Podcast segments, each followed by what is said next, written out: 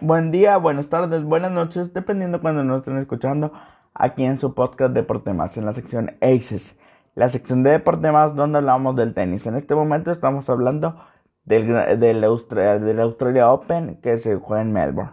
Mi nombre es Rodrigo Cantos Cervantes y aquí comenzamos. Lo impresionante de todo esto, primero que todo, vámonos a la rama femenil, ya que se están dando cosas interesantes, y es que la taiwanesa Chase ha podido avanzar a los cuartos de final por primera vez en su historia. Esta tenista tiene más de dos años en el circuito y es la primera mujer en avanzar a los, cuartos de final a más de 35 años. Esta tenista tampoco estaba preclasificada en, la, en, los en los primeros 32, que es lo que te da una clasificación en un Grand Slam. Entonces es algo histórico, tanto así que no tiene ni siquiera bandera representativa por la situación política que está viviendo Taiwán en estos momentos bien por ella. Pero ahora vamos a ver, se enfrentaría a Osaka. Naomi Osaka ayer en un partido difícil contra Garibin Murugusa, esta venezolana nacionalizada española. Eh, se fueron a tres sets donde la venezolana española iba ganando, fue ganado por el primero y Naomi Osaka se levantó hasta de dos match points para ponerse eh, 3 a, a, 2 a 1 en los sets y llevarse la victoria. Naomi Osaka, todas las veces que ha llegado a cuartos de final de un Grand Slam, no ha perdido, tiene 9 victorias, 0 derrotas.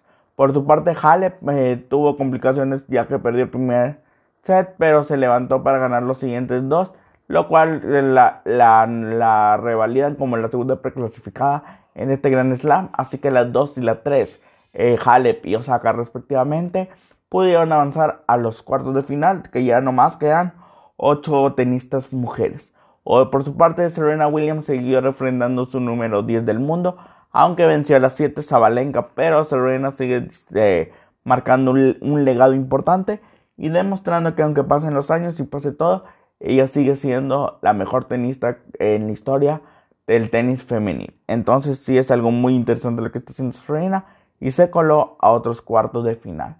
Eh, por su parte en los hombres, eh, Rafael Nadal, Zipas y Rafael Nadal y Tsipas eh, compiten hoy en la tarde-noche, donde no tendrían que tener problemas para pasar a la siguiente ronda, que serían los cuartos de final.